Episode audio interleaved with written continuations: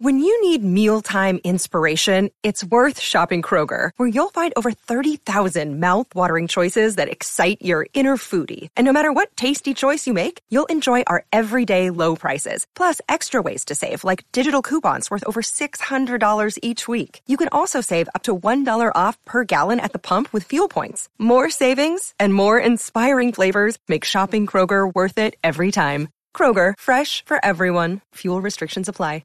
Another day is here, and you're ready for it. What to wear? Check. Breakfast, lunch, and dinner? Check. Planning for what's next and how to save for it? That's where Bank of America can help. For your financial to-dos, Bank of America has experts ready to help get you closer to your goals. Get started at one of our local financial centers or twenty-four seven in our mobile banking app. Find a location near you at bankofamerica.com slash talk to us. What would you like the power to do?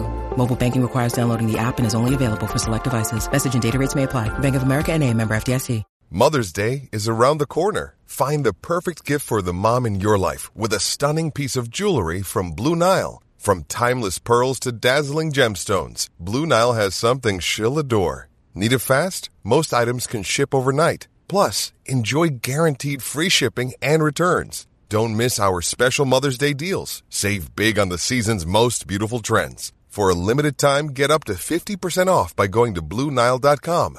That's Blue Nile dot com. Hello and welcome to eighteen sixty-five, the Nottingham Forest podcast, and to April's Forest Ramble discussion, although it will be May by the time that you're listening to this. I'm your host, Rich Ferraro, and in this podcast we will cover: it's still tight at the wrong end of the table. Can the Reds beat the drop, and how many points will it take to do it? We're going to discuss midfield matters and keeper conundrums. And not for the first time, we're going to ask why so many injuries. Has any other team lost so many players at once? All this and more as we're joined once again by Jeremy Davis with the eighteen sixty-five sketch. We'll discuss the recent show of solidarity with Hillsborough victims and survivors. And we have another round of our Nottingham Forest quiz. All coming up in this episode of eighteen sixty-five, the podcast which watches every match and is being produced this week by a small black cat. So let's say hello to today's panel, and as we did last month, we're just going to ask them briefly to introduce themselves and who they think will be in the Premier League bottom three at the end of the season. So I'm going to start with you, Tom. I think it's. I think Southampton are already gone. Everton are pretty awful, who I think will go because they just can't score, and Leeds getting beat every week heavily by teams who are not even in the top ten. Okay, thank you very much, Tom. And just to explain to our listeners, we are recording this before the Everton-Leicester showdown. Um, Adam, I'm going to come to you. Yeah, I mean, same as Tom. Southampton, Everton um, and Leeds. I, I really can't see any other three. Um, couldn't even think of another team, especially even us eh, uh, going down. So we'll see. Uh, we'll we'll come back to your thoughts on that a little later, Adam. And last but not least, Stephen. Yeah, I can't argue with that, really. Southampton, Everton, Leeds to go down. I think Leicester are going to have just enough to get over the line, and ever the optimist, I think Forest are going to do it and be safe. Okie doke. And these are brave calls, bearing in mind that we're recording this just after the Brentford match. So you've told us whether or not you think the Reds will beat the drop. And and in many ways, I wish Maradon in the Midlands was here because he provided the voice of treason last time. Uh, we'll go into that in little more detail in just a minute. But as I said, we are recording this not long after the Brentford away game, which Forest obviously lost in stoppage time, damaging feeling defeat. Let's hear what Steve Cooper had to say after the game.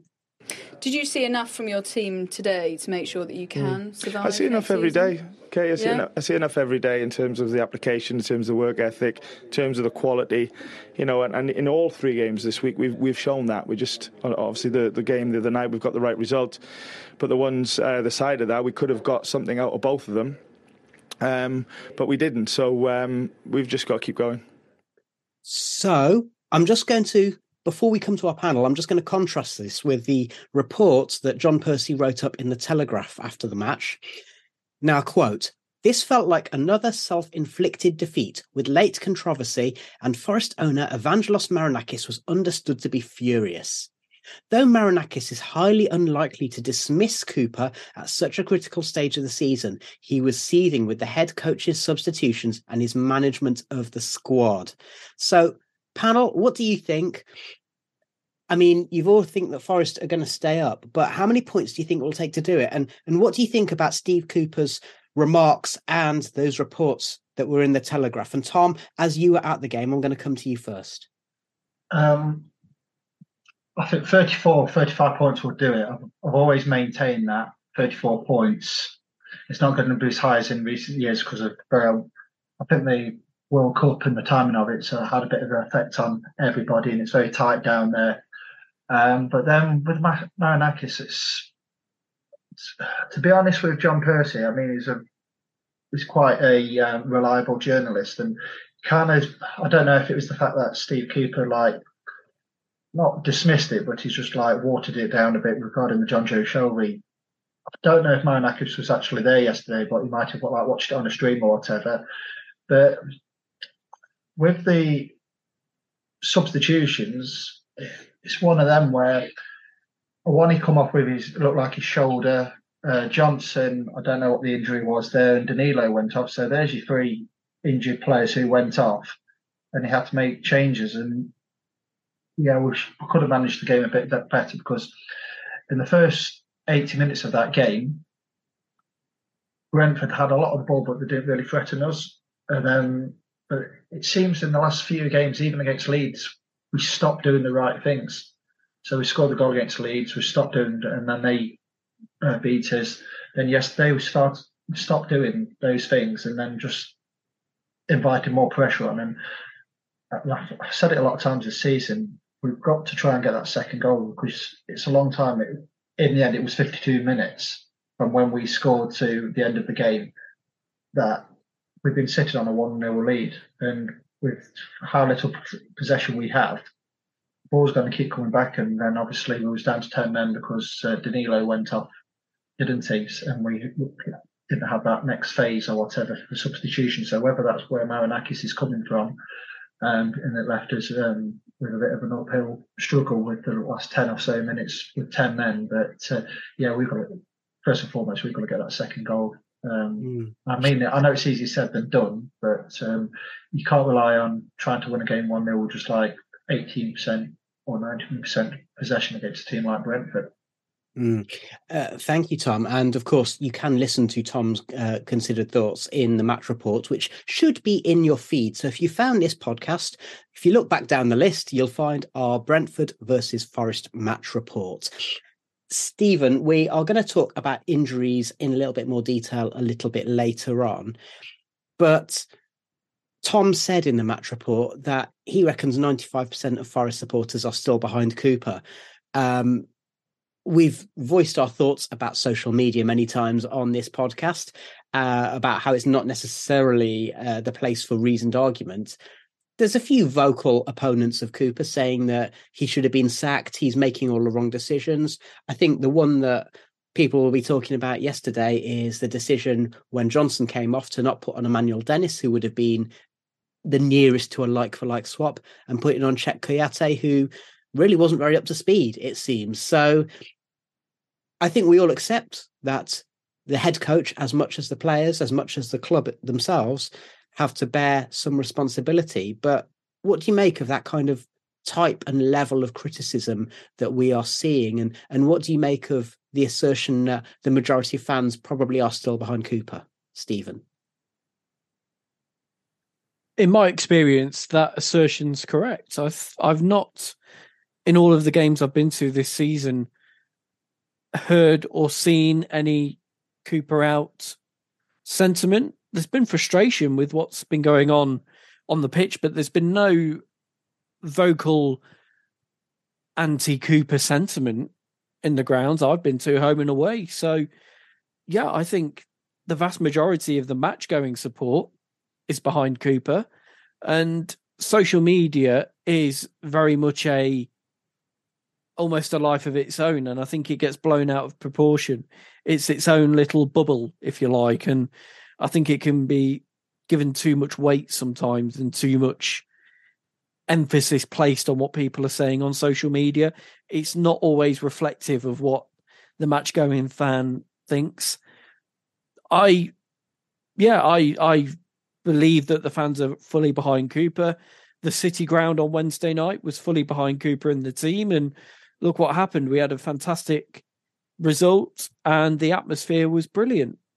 And, and the atmosphere contributed to the result, as Baz and I said in our match report then. It did, yeah. And it was another example of the, the fans just getting behind the team and getting the job done. And you can see why our home form is so good.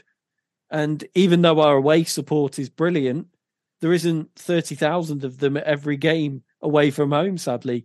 Otherwise, I think that would really boost our chances of getting something on the road. As for the injuries, I mean... It's just, it's getting ridiculous now. What, what kind of curse have we got over the the club at the minute with injuries and players just dropping like flies?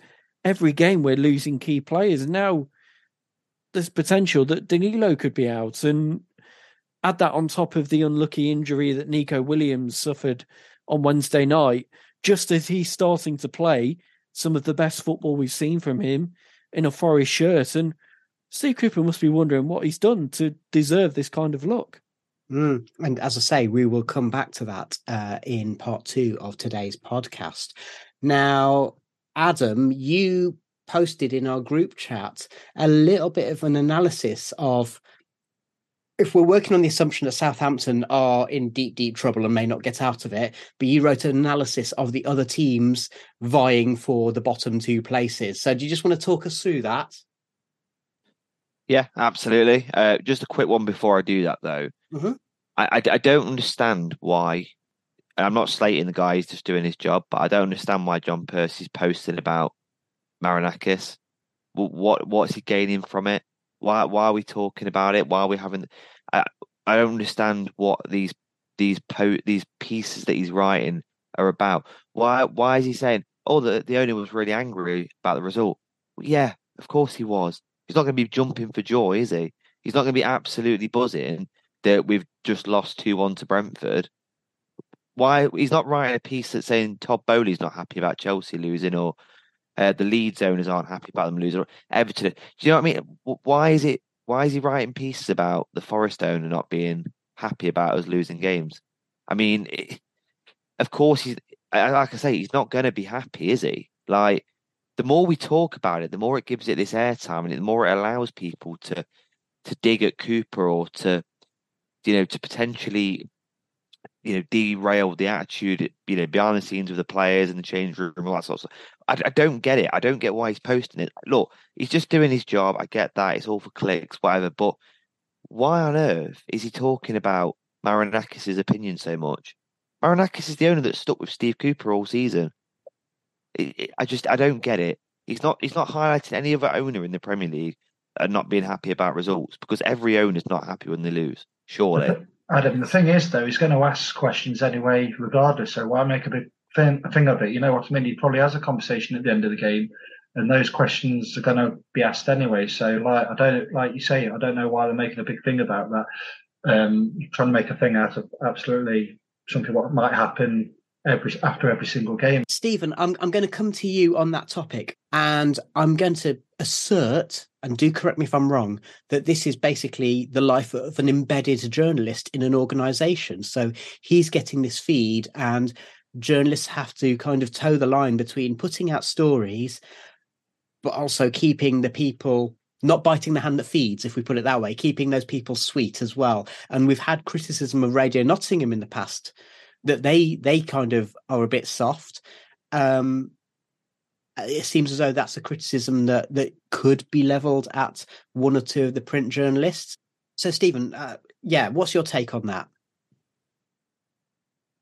There's a narrative now, isn't there, that Marinakis is trigger happy.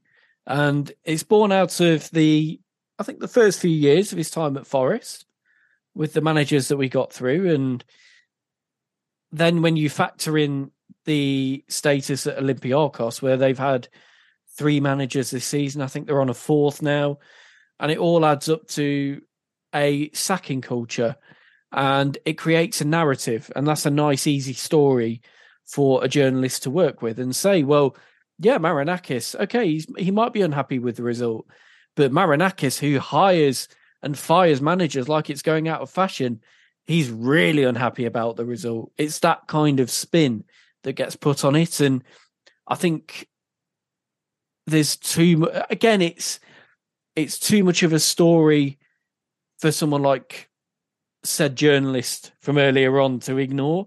It's a nice convenient line for them to take and and weave some factual uh you know some some facts in there, but weave them into it in a way that kind of embellishes it and makes it okay, seem like so, a bigger deal than it is.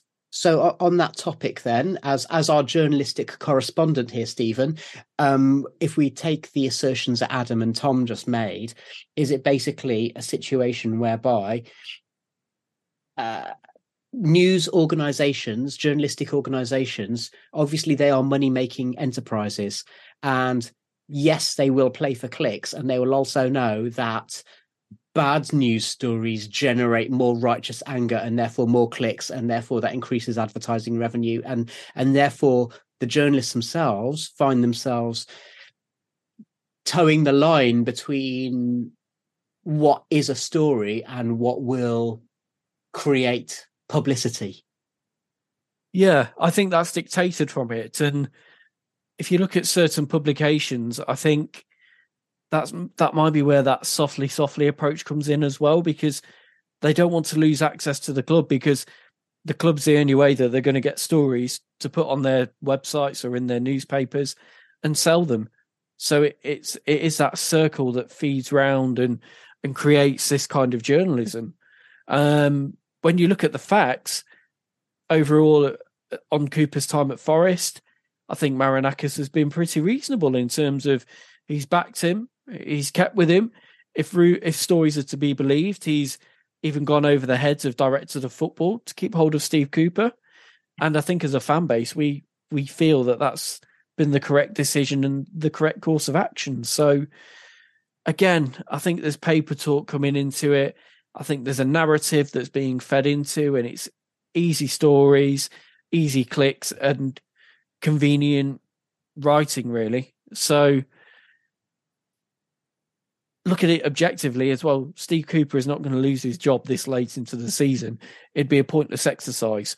So why are we giving so much attention to the story?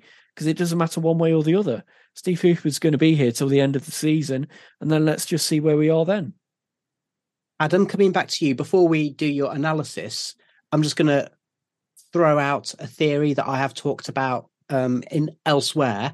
Marinakis has kept Cooper in post, not because he thinks it's the right thing to do, but because from a P R point of view, if he sacks Cooper, he loses the majority of the fans. What do you think? Yeah, I could see it being true. Um, I think the the problem is, as a football owner, when you get a reputation for something, then like Stephen says, media outlets like, you know, fans and just social media in general will always see you a certain way. Um, I don't think Marinakis has ever sacked a manager wrongly in his tenure here. I think it'd be hard to to really disagree with that as a, as a, a point, to be fair to him. Um, but yeah, look, I think Marinakis probably, if the Forest fans were okay with it and there wasn't the huge outpour of backing for Cooper, I think he would have gone after the Leicester game. It, it, like, if I'm being honest, the Leicester away game, we got beat four nil, he would have gone then. I think if it if it was down to the owner, potentially that that is possible that he could have gone then. Um, but look, I, I just uh, there's a final point on this. I suppose I'm not slating the journalist in question. I'm more slating the fact that they feel the need, as a publication, whoever the publication may be, to come out and say the owner wasn't happy with Forest getting beat this weekend. Because what benefit is that to any of us as fans or to the club themselves? That's more the point that I'm trying to make. And I just don't get it. I really don't understand it. Of course it's for clicks. Of course it's for yeah. their publicity really easy when Forest lose. The same with the Arsenal Fan T V's videos get one hundred thousand views when they lose and ten thousand when they win, because people like to see that more. It always creates more buzz. It's just the way it is, but it's frustrating either way. Mm, yeah, yeah, no, I can understand what you're saying, and and going back to Stephen's point about weaving in a grain of truth, I think the key line in that bit that I read was, although Marinakis is un- highly unlikely to dismiss Cooper, he was seething with the head coach's substitutions and his management of the squad. And of course, I think that's, I can understand that, because that that's an accusation that's been made of Cooper, and and of course, Tom, you talked about that kind of element in your match report. So anyway, let's leave that to one side for the time being. And I say, Adam, you, you'd you'd written up a nice little um, précis of of what you think in terms of, there's two, assuming Southampton are deep in in the mire, let's assume there's two relegation spots, and you've written up a little bit about Leeds and Everton and Forest. Now, before I ask you to go into those details, you haven't put Leicester in there. Tell us more. Um, I don't think Leicester will be in. I think on the final day away at Palace, we've got, I don't think Leicester will be in the relegation um, sort of final day problems by then.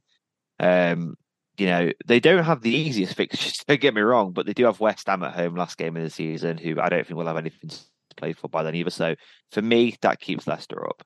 But that's the, that's, that's the reason I didn't keep them in there. I do think they are too good. I think they've got too much quality. But so, yeah, what I put here was obviously Leeds, Everton and Forest, because remember, you only have to be above three teams.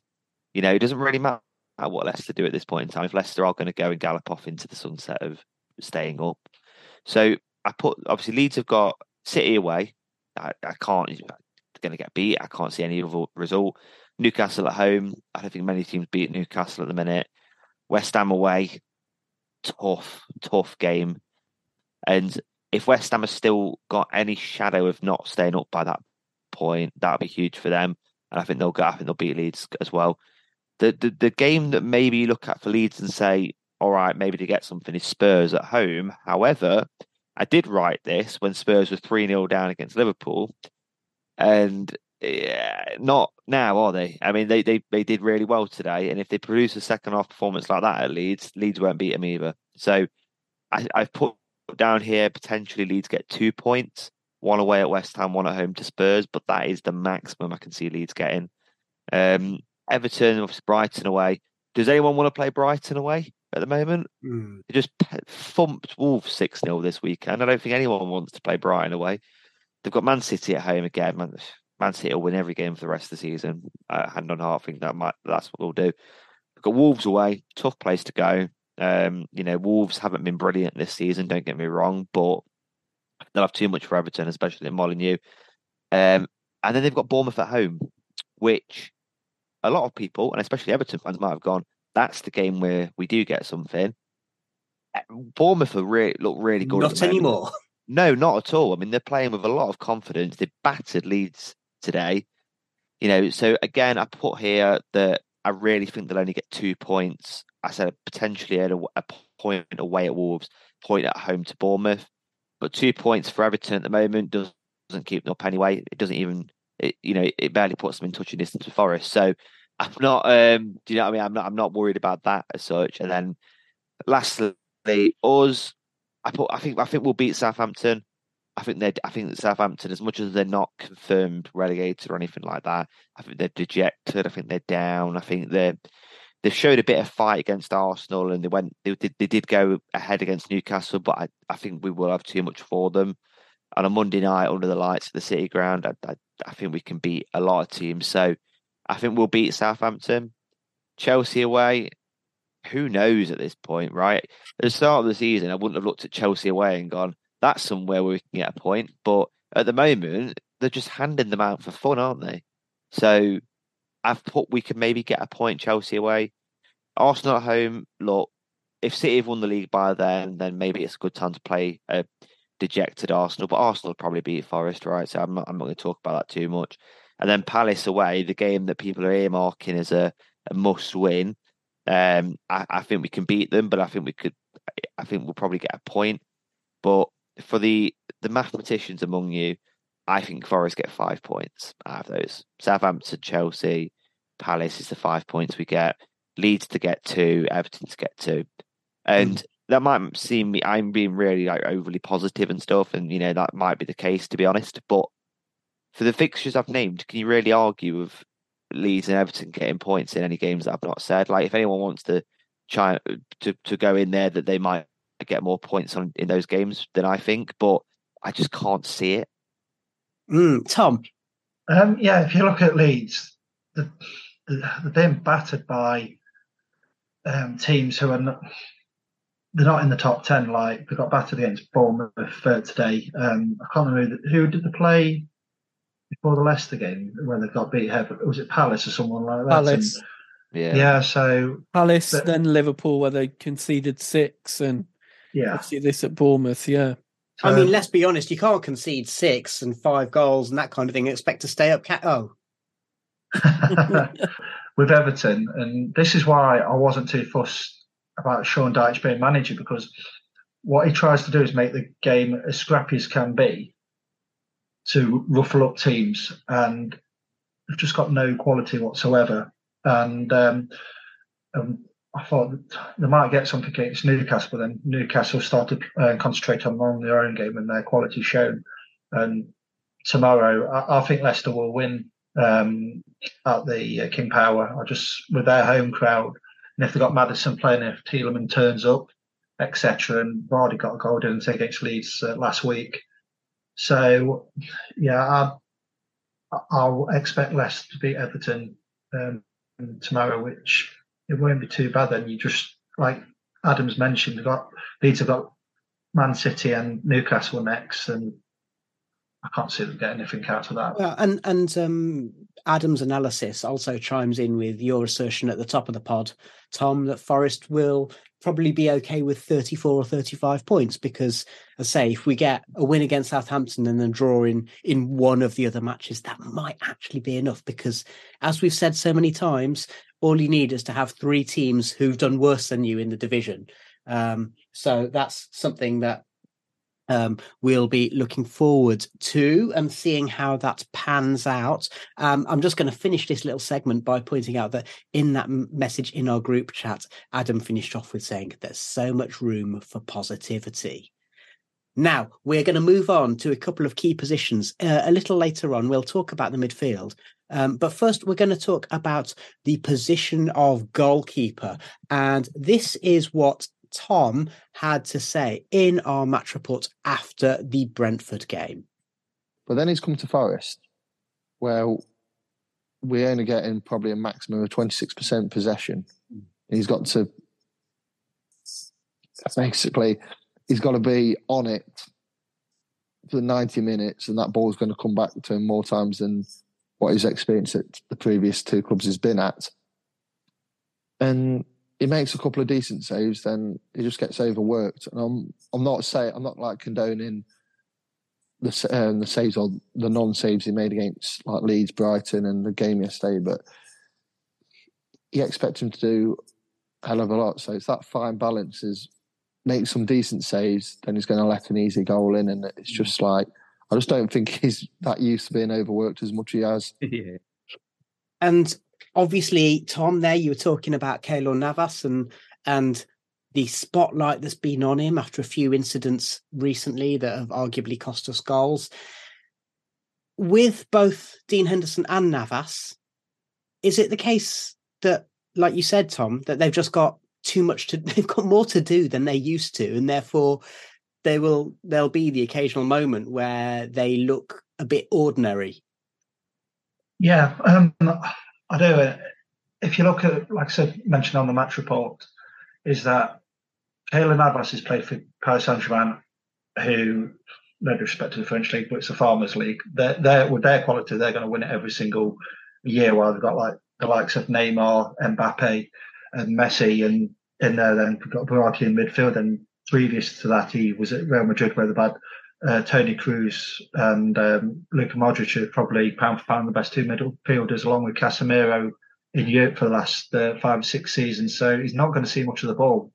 But here it's just, we're, we're a bit like a colander at times, aren't we? We're just like mm-hmm. trying to hold water. And um, just think he's I, he gets overworked compared to what he's been used to in the last ten or fifteen years being at Real Madrid and P S G. Um. Adam, I saw someone comment that the amount of money we're spending on wages for Henderson, who, of course, it's been confirmed now for what it's worth that he's out for the rest of the season. Um, amount of money we're spending on wages for Henderson and Navas. Why didn't they just offer Bree Samba a mega bucks new contract? Um, who knows? Honestly, that, that is that is the million dollar question. We all know on this podcast how much I love Samba, and I was absolutely gutted when he left. Um, look, on Navas, for me, Navas is such a weird one, because when people say to me, like, I've got friends that aren't Forest fans, and there's obviously Keylor Navas is a massive name, isn't he? So they say, oh, how's Navas doing? And I'm like, he's doing, I don't know, like, because sometimes he'll pull off an absolute worldie save where I'm thinking, like, there he is, he's world class, he's a brilliant goalkeeper. And then sometimes he's got this habit to push the ball back out into a danger area, or against Brentford, push it into his own net. And I'm like, I d- I've never seen a goalkeeper so inconsistent for me. Like, and look, we could all sit here and say Dean Henderson um, stops that one on Saturday. Uh, he does, in my opinion, but it's irrelevant. I don't understand how he's out for the rest of the season. And that's probably another... It's supposed to be four that. weeks, wasn't it?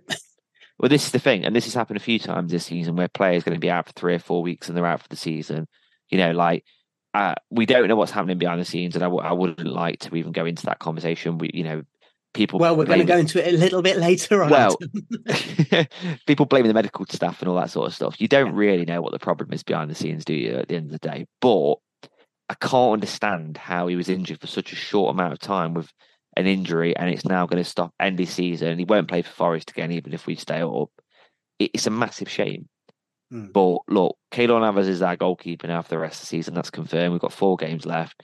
We've got to get behind him. But I don't know, Saturday, I think, was questionable, to say the least, by him. Stephen, uh, is it also that, although Navas has made some outstanding saves, sometimes when you are a little bit older as a goalkeeper, there's two things that can be difficult. One is getting down sharpish, and the other one is springing up. Um, Navas springs up okay, and he does get down to them. But obviously, you at the Leeds match, which is one of those glaring examples, Stephen, of of where he pushed it straight back into the path of an oncoming attacker, and that's not the first time or the last time he's done it.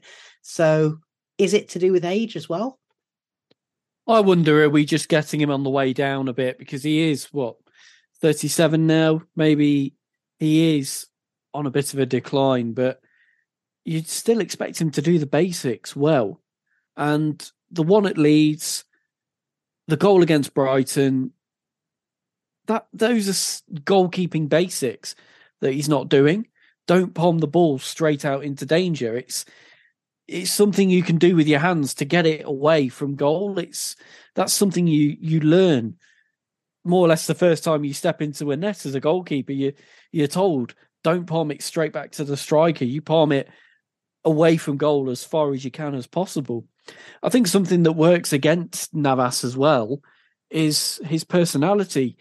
Compare him to the last two goalkeepers we've had in Henderson and Samba. He probably doesn't have that personality and that connection with the Forest fans that Henderson and Samba did. And yes, it's unfair to judge a goalkeeper on personality, but when there's been mistakes with Henderson or Samba, I think the fans have been a bit more forgiving, because yes, they would redeem themselves with good saves, but they also had that personality that showed that they cared and they were really involved with the team, with the club, with the supporters. And when that's not there, I think we've noticed it. With Navas, he's, he's a different personality, and I, I I don't think there's quite so much goodwill for him as there was for Samba and Henderson, personally. Okay, well, we'll leave people to chew on that, and something that, of course, uh, Baz in particular has talked about, that element of having a character between the sticks. But uh, we'll come back and we'll talk about midfield in just a little while. But for the time being, I'm going to say thank you to the panel, and uh, we'll be back with more discussions and our Forest quiz. But now it's time for this. The eighteen sixty-five sketch by Jeremy Davis. As Rich and Baz pointed out, Steve Cooper finally addressed the elephant on the pitch, Forest's run of consistently bad luck in the wake of the Brighton game. The old saying goes that it's better to be a lucky manager than a good one. We can still hope that Steve Cooper can show, as Sir Alex Ferguson proved more than once, that it's even better to be both. Although, if events at Brentford are anything to go by, that elephant is going to take some shifting. It is true that relying on luck isn't the ideal strategy for success in football, but there's no denying that it has played a crucial role in many of the game's most legendary triumphs. There is, of course, a well-worn cliché that you make your own luck in sport, exemplified by the famous line from Jack Nicklaus that the harder he worked, the luckier he became. So maybe getting lucky is just down to working harder than anyone else. Well, for all that, footballers rarely leave anything to chance when it comes to getting luck on their side, as the array of superstar superstitions, from going out third in the lineup to hanging on to the same pair of boots for the next game after scoring a goal, amply demonstrate. If Forest do need a thirteenth man at home to Southampton, relying on luck is probably safer than relying on Jonjo Shelvey. Philosophy and football have enjoyed a close relationship ever since Archimedes went for history's first early bath and had his eureka moment. The great philosophers, Plato, Socrates, Kant, Kantanar, have wrestled with the concept of luck for centuries. Aristotle identified two strains of luck. Inconsistent luck, such as a man who goes to the market to get some pomegranates and happens to meet another guy who owes him money and duly pays him back. Thus, the man has achieved an existing goal in going about other business he has set himself, gaining an unexpected reward from taking positive action. A little bit like Ma Gump's life is a box of chocolates analogy. You never know what you're going to get, but you'll get nothing if you don't even open the box. I suppose it's a bit like Forrest going shopping in Brazil for skateboarding Gus Scarpa and coming back with Danilo as well. Yet Aristotle also speculates on the existence of a second type of lucky person, the consistently lucky, who succeed again and again without recourse to rational thought. Sounds a bit like Jamie Vardy to me, even if it's at odds with paragons of football inconsistency such as the incorrigibly rational James Milner or Gareth Barry. Interestingly, Aristotle goes on to speculate that this type of consistent luck could be down to internal desire. In footballing parlance, the consistently lucky simply want it more. A further element in Greek philosophy is the idea of moral luck. Should a person's actions be judged morally dependent on their outcome? The classic example given by philosophers is that two drivers could be speeding in their cars, I suppose it would have been chariots in Aristotle's day, on the same stretch of road, but one hits a child and is duly punished, and the other escapes any moral censure purely because luck dictated that no one was crossing at the time. In other words, we're talking about intent. Aristotle and co could just as easily have been talking about the handball law, or indeed the offside rule. No one ever intends to be caught offside, right? And what if they aren't interfering with play? Although, as Brian Clough said, if one of my players inter- isn't interfering with play, he's not getting paid. Clearly, no one thought to tell Winston Bohada. Another reference for our younger listeners there. The moral of this particular sketch, if there's an elephant on your pitch, you may not be long for the Premier League circus.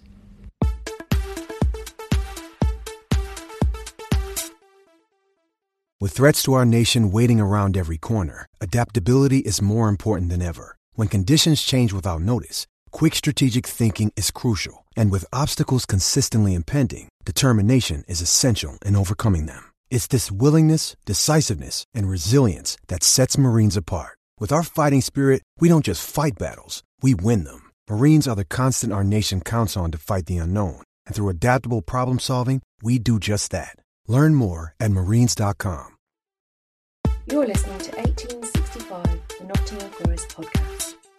Welcome back to eighteen sixty-five, the Nottingham Forest podcast. And we want to say thank you to Jeremy for a philosophical take on this month's sketch. Now, before we move on with our discussion, we'd like to hark back to the display at the Liverpool match in solidarity with Hillsborough victims, survivors and their families. I spoke to one of the men behind the campaign. Pete, you are one of the brains behind the recent banner that Forest supporters displayed in the away end at Liverpool uh, in a in a match that took place just a week after the anniversary of the Hillsborough disaster. So you have been in the news uh, and you have told the story, I suppose, of how it's come about and And what I think everyone has respected is the fact that you are doing this with a view to educating people, especially younger fans. But what we maybe haven't heard so much of is is how this came about. Yeah, hi, Rich. Let's, let's just to be very clear, it wasn't it wasn't my idea. It was somebody else's idea, and I was part of a group that that, that ran with it. Uh, the idea came out at a meeting of the Hillsborough Survivors Support Alliance, which includes a, a mixture of Liverpool supporters and Forest supporters. And a, a meeting had done its business, and um, the Liverpool contingent got round to how, as I suspect they often do, as to how the tragedy taunting hurts them, how it triggers people.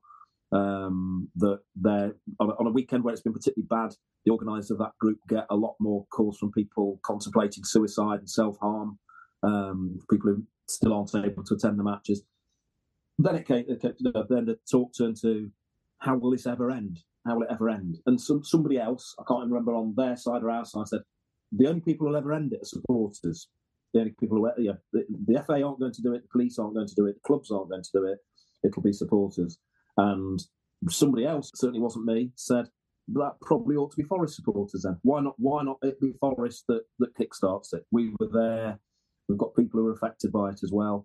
Um, it ought to be us. And then the idea of the banner uh, kind of kind of grew, want of a better word, organically from there. Let's we're, we're playing you fairly soon. Why don't why don't we do a why don't we do a banner? Um, and then it became a matter of organising that, which wasn't easy, and getting the funds together to do that, and uh, and away we went.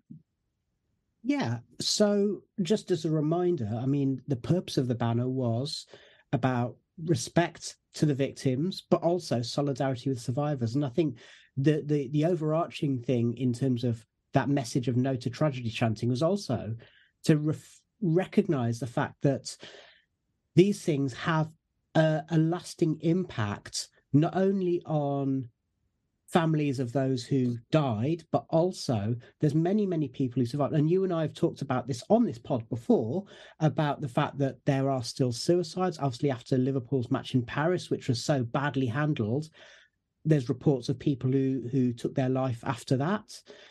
And so it felt like a really important gesture. And as a mark of, I suppose, of that solidarity, the banner was funded entirely by voluntary donations, wasn't it? Uh, you didn't you didn't set up a GoFundMe or anything. It was people saying, "Ashley, can we can we chuck a bit of money your way?" It was, yeah, your, your good your good self included, um, but people at both ends, um, people at people at the Forest end, people at the Liverpool end. Spirit of Shankly, their supporters trust, made a very sizable contribution to that, and were really helpful with getting the whole thing set up, which wasn't easy to manage. Liverpool Football Club were really helpful, but yeah, as, as you'd hope they would be. But these things aren't a given, are they? Yeah, but mm. It was in their interest for it to happen. Uh, but there were a lot of um, significant people down our end, well connected to the well connected to the club, some some big social media influencers backed it with their social media presence and their tweets, and, and financially as well. So it was a good. It was a good team effort. We, we actually ended up uh, making a, making a small surplus on that, and the surplus we offered to give back to the Liverpool end, but they they rejected that and said find something useful to do with it in Nottingham. Um, so we've donated uh, another two hundred, two hundred fifty pounds to the Trussell Trust, who are struggling in their work with food banks and homelessness at the minute. So it's it's had a good outcome in that in that respect as well. If anybody missed out on helping out with the banner and wants to make a contribution, some sort of contribution to feel good about, chuck, chuck some money the Trussell Trust way, because they're they're on their uppers at the minute. What about afterwards? So what we know is that what was really good is that it was featured in the coverage of the match, and it made, again, the, the fact that the banner was held up, that went viral uh, on social media, got reported upon. So those are very, very positive outcomes, weren't they? It was well received. Uh, there was media interest from Japan, France, Argentina. Um, it made the, it made the national press in Brazil. Um, and I think one thing we wanted to come out of it, as, as well as sort of trying to campaign, was was you know, a bit of self, bit of self-interest in here. I'm very, very proud to support Forest. I think we're a fantastic, inclusive club, uh, followed by good people, a club that, that generally has the has the right values. And it, it was about getting that reflected. And the number of I was I was I, I didn't get a ticket for Brentford, so I was down in London at Dulwich Hamlets at the at the weekend. I'd already bought the transport. I might as well go and watch some football. And the number of people I spoke to who, who had no idea of my connection to the banner said, uh, "God, I hope Forest stay up. They're proper club. Did you see what they did last week? Mm. Fantastic." So thank you for joining us, Pete. And last but not least, if there's anybody listening who has been triggered, maybe uh, from their own experiences, the experiences of, of people they know, is there anywhere that they, you would recommend that they could get support? The Hillsborough Survivors Support Alliance, who are online as, um, they're on Twitter as at Hillsborough underscore S U one, um, have people who, an- who will answer the phone whenever to anybody who's struggling with it. Um, get, get, get in touch with them. Uh, you know, I, I know that very recently they, they, they've talked a Forest supporter down from throwing himself off Lady Bay Bridge. That's that's the kind of work that they do, and that's the kind of thing that's still going on, unfortunately. So uh, the Hillsborough Survivors Support Alliance at Hillsborough underscore S U one. They're fantastic people, and they do a lot of good work for their own supporters and for and for Forest people as well. Okay, thank you very much, Pete, and it's back to the studio. You're listening to eighteen sixty-five, the Nottingham Forest podcast. Thank you very much. And now back to the panel. So let's talk about midfield. Now, just very briefly, um, we heard Jeremy's opinions on Jonjo Shelvey there. Um, for much of the season, as well as having Shelvey adding whatever he does to the midfield, um, but for much of the season, we've been missing Ryan Yates and Cheikh Kouyaté. Now they're on their way back. Danilo had started to look good, but we're waiting to see if he's as injured as he looked. And for in the meantime, we we, we had Remo Freuler holding midfield for much of the season. And in the meantime as well, we we let Lewis O'Brien go, which increasingly looks like a foolish decision, according to this particular podcaster. So what's the secret to Forest having a competitive midfield? Tom, is it down to personnel, tactics, formation, or a bit of all of those? Uh, in the Premier League, it's going to be a bit of all of them. But um, one thing what I've noticed in the last few games is having that legs in midfield, that is from Danilo, who's picking up the ball and running with it, and wants to, like his goal against Brighton the uh, the other day, where he's um, he's won the ball, he's uh, given it to Awani and then ran beyond Awani. And I can't remember the last time I'm, we had a midfielder who actually went beyond the front man. Um, so with a bit of legs and energy in there, and I think Mangala's stepped up to the plate. And I mean, he's, he still makes the odd mistake, but him and uh, Danilo, I think in the last few games, I think they've uh, really played really well. And I sincerely hope Danilo, his injury isn't as bad as um, we first heard yesterday, that is hamstring injury, and he'll be back uh, next Monday. Stephen, uh, I mean, for the, the, the Remo Freuler debate, um, sort of ra- raged on for a while, and now it looks like it's been settled because Mangala's playing that holding role, and with Kouyaté and and hopefully Yates uh, coming back, maybe Steve Cooper looks like he's going for a more of an athletic midfield, whereas Freuler was there almost as a calming influence. What do you think? It seems that way, and I think when you look through the season and look at when Forest have been at their most effective, it's when we've had a more athletic midfield. We had that period where Freuler was the holder, and then you had Kouyaté and Yates either side being the shuttlers, chasing down, harrying the opposition, and just providing energy in that midfield. And that gave us the the best chance of competing against teams and the best chance of getting results as well, because when we were playing open earlier in the season, we, we were conceding goals left, right and centre, and we looked a mess. But when we tightened things up and we had that energy in the midfield and that controlled energy as well, with Yates, Kouyaté and Freuler sitting, or now you could put Mangala in that position, that's the best way that we're going to compete this season. An energetic midfield that works hard and is competitive will give us the best chance of getting results. And it's been that way all season. And talking of energy, uh, Adam, uh, the decision to sign Jonjo Shelvey, who doesn't have, who's not an energetic midfielder, and let Lewis O'Brien, who very much is, although you could argue that Shelvey's supposed to be better on the ball, but he's also proven to be pretty good at giving the ball away.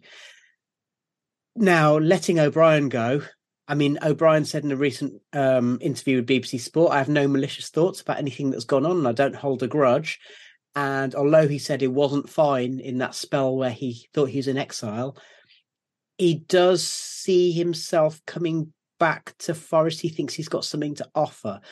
Uh, would you agree with me that it, it with hindsight, I mean, even actually not even hindsight, at the time, it looked like a baffling decision to let an athletic young midfielder go and bring in a sitting midfielder who known for a Hollywood pass, but is also a red card waiting to happen? Oh, yeah, completely agree. I think that Jonjo Shelvey is, um, look, there's a lot of words I can describe Jonjo Shelvey with. Look, I think to me, he, he's just, he, he is, he has got that sixty yard pass in his locker and that's about it, right? And he snaps into a challenge irrationally, gives away silly fouls. Um, he's gave away penalties. He had the mistake at Villa. I could, I could have a list of things that he's done wrong in a Forest shirt, and I, I couldn't give you a very big list of things that o, uh, O'Brien did in, wrong in a Forest shirt. I mean, the the Fulham goal, the you know every, every time he, he, he stepped on a pitch for Forest, he looked like he had something about him. He was energetic. He was buzzing around. He was making it difficult for, for teams. He's the perfect player to bring on with sort of twenty minutes to go. Um, if he's not starting for us, then that's I understand that. But if you bring him on with twenty minutes to go, when you want a bit of energy in midfield, you want some legs in midfield, he's the perfect player. And I know you've got a shorter, like a smaller squad, and I, I get that, but letting O'Brien go to bring Shelvey in is just a baffling decision. And you can see why the man responsible for a few of those, you know, sub, um, transfers is no longer with the club, because it's Shelvey wasn't the only one in January that has completely flopped on its face as a transfer. Yeah. And, um, you know, there's there's potentially an argument, you know, there's some talk that Newcastle fans generally liked Shelvey, but I mean, potentially there's an argument there, just as Stephen said about Keylor Navas, that we've caught Shelvey on the downward slope and yet we're still shelling out a lot of money for the privilege of, of having him there. Now, I am going to leave that topic there for the time being, because we did say we'd talk a little bit about injuries again. And Adam, starting with you, just do we know what the what the source is? Because the arguments are, firstly, it could could be bad luck, and I think we'd all agree that something like Nico's injury, that was bad luck. It could be that the physios and medical staff are not up to spec for Premier League level, and this could also be an argument about, for example, our training facilities. Is that why we're getting so many players with like hamstrings and groin injuries and that kind of thing? Um, what do you think, Adam? I think the one that makes the most sense to me is probably the training facilities, um, because um, the and I know with the club doctor and that sort of thing. Um, I don't know, I'm not name dropping it. It's no, it's no like big thing or anything. I do know the club doctor, um, and I know that a lot of the players, um, when they are treated at Forest and stuff, if it's more serious, to go through a lot of different avenues with going abroad, like Niakate did, or they get treated at Queen's and that sort of thing. So. Um, I don't think it's the way that we're treat treatment is, because I don't. I mean, I, look, I don't know this for a fact, and I imagine the medical staff hasn't changed much from last season. And and there was times last season where Scott McKenna out for six weeks, plays on Saturday. Joe Worrell breaks his ribs, back in two weeks. Like so, for me, maybe you could just say the players last season just were absolutely desperate to come back, but I don't think it's that at all. I think it must be to do with the facilities or the training. Um, injuries and that kind of thing, or you're aggravating your muscles before a match day, and then when you come back onto that pitch, you're not getting it back out of it. But we'll never know. I think the frustrating part is is that if we had no no club has an injury free season, but if we had a a much better record of injuries this season, we might have actually been able to find out what our best eleven is, because we're sat with four games to go, and I could ask twenty Forest fans, and they'd probably all give me a a slightly different best eleven if everyone's fit. And that is a problem. Mm.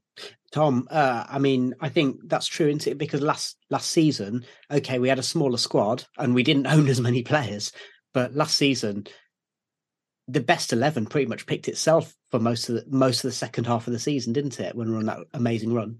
Yeah, pretty much. I think it is, some of it, it has been bad luck, um, especially the one for Nico Williams and Scott McKenna, because they're just like impact collisions, aren't they?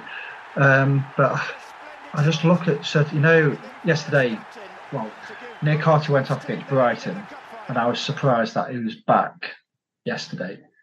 And I looked at him, and his left leg was heavily strapped in the. He's held uh, together with gaffer tape, isn't he? Yeah, pretty much. A one ear as well. You could, he come near us, and his shirt got ruffled, and you could see that he's got strapping on his shoulder.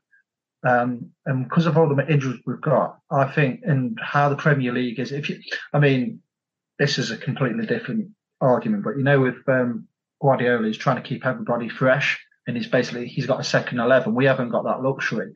So I think there's players out there who you're trying to ask them, can you just give me that next ten percent?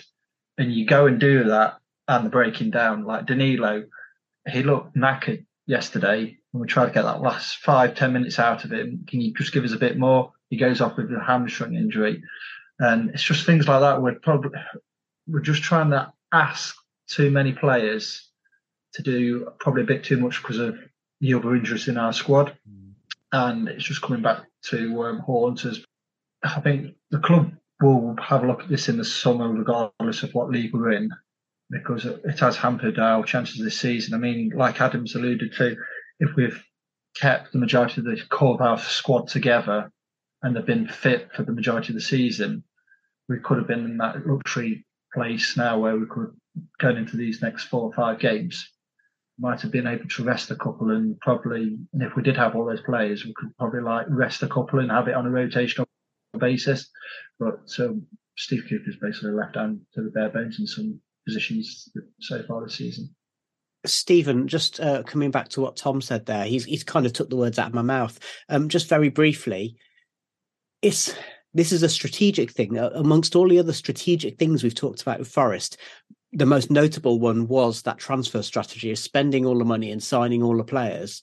And yet when you have literally twelve players out on most match days for half a season, there's something strategic that has to be looked at there in terms of the way the club is being run and, and, and the facilities and, and the way that players are being looked after, surely. I wonder if we got promoted too soon and the club is playing catch up in terms of facilities, in medical terms, and just for the club as a whole. I I look at it and think the more that this goes on and the more that we are picking up injuries with such regularity, it makes me think maybe that our facilities are just not ready for Premier League football yet. And okay, that's not helpful because we are a Premier League team now, but it shows you what can happen when, like us, you get promoted so unexpectedly that you are almost not ready for it. And with hindsight, yes, we probably wouldn't have signed all the players that we did, but we didn't have a settled squad to begin with because of circumstance. So we did need players. And without those players, we'd be in a, in a real mess now because we would have been pretty much uncompetitive for long spells of the season without being able to bring in replacements. So I'm look to put a positive spin on it. I hope that this is something that we're going to learn from, and it's an area of the club that's going to develop now off the back of this, because they've got to look at this and, and really investigate what's going on, because you can't have the players sidelined for the periods of the season like we have, because it's damaged our chances of staying up, basically. Mm. And it means that if Forest do stay up, it'll be even more of an achievement. People will always look at the headlines and the number of players we've signed and the money spent. But but yeah, I mean, I, I would I would back that up. But anyway, that's it for the discussion, because now it's time for this. eighteen sixty-five, the Nottingham Forest Quiz. The way this works is I will ask five questions, multiple choice, from the Forest Quiz Book written by Chris Carpenter. Our panellists will call out their name if they think they know the answer. Do play along at home. So question number one. Who has won the most international caps as whilst a Nottingham Forest player? Is it A, Nigel Clough, B, Stuart Pearce, or C, Kevin Ratcliffe? Tom. Hello, Tom. Stuart Pearce. It is indeed Stuart Pearce, who won seventy-six England caps while he was a Nottingham Forest player. Uh, Kevin Ratcliffe obviously put in there as a bit of a red herring.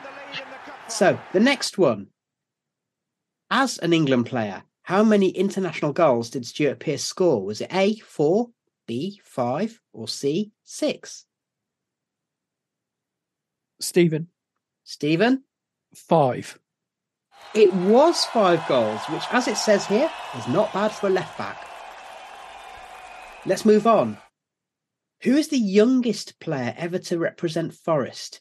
Is it Wally Ardron, B, Roy Keane, or C, Craig Westcar? Tom. Go on, Tom. Craig Westcar. Do you remember how old he was? I think he was sixteen. Exactly. He made his first team appearance at the age of sixteen years old against Burnley in two thousand one. And on a similar theme, who is, by the way, Adam, you're going to have to get, get moving if you want to get in this quiz. Um, who is the youngest ever goal scorer for the club? Is it A, Chris Bart-Williams, B, Nathaniel Chalabar, or C, Roy Keane? Tom. Adam. Oh, I'm going to give it Adam. I have no idea, but I'm just going to say Roy Keane. Oh, is incorrect, Tom. Uh, Chalabar. It is Nathaniel Chalabar. He's the youngest ever goal scorer at the age of eighteen years and three hundred nineteen days against Yeovil on the twenty-sixth of October twenty thirteen. Bonus point if you know who's the youngest ever Premier League goal scorer for Forest. I'll open that up to everyone. Brennan? Is not correct. I'm going to give you the answer. This was just for a bonus point. It was Marlon Harewood in ni- November nineteen ninety-eight when he was nineteen years and sixty-eight days old. Was that against Middlesbrough? Um, maybe. And um, last but not least, who is the oldest player ever to represent the club? Is it A, Jose Baxter, B, Ted Sagar, or C, Des Walker? Stephen. Go on, Stephen. Des Walker. Des Walker, and do you remember how old he was?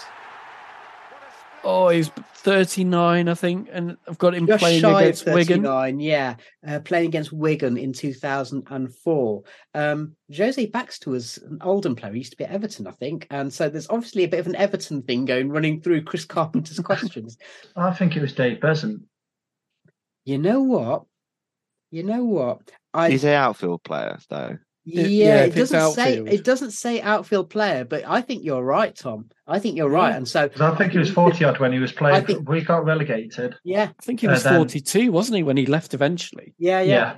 So I think you should write a strongly worded email to Chris Carpenter, the author of the quiz book. I want to say very a big, very big thank you to today's panel, Adam, Tom and Stephen, and to Jeremy also for the sketch. Most of all, thank you, listener, for joining us and for the comments on social media, Twitter, Instagram, YouTube, TikTok. If you like what you hear, please do share our podcast via social media, tell your friends, leave us a review with a comment, especially if you're on Apple Podcasts. We'll be back after the Southampton match, but until then, in the spirit of Jerry Springer, do look after yourselves and each other.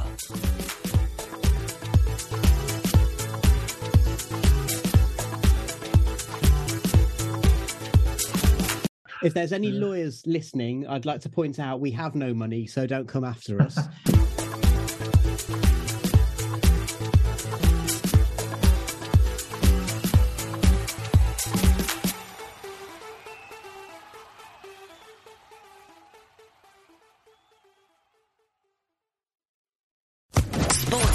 Podcast Network.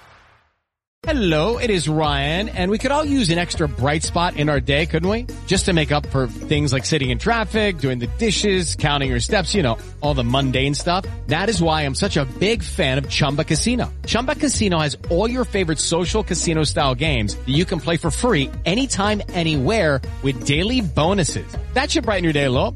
Actually, a lot. So sign up now at chumba casino dot com.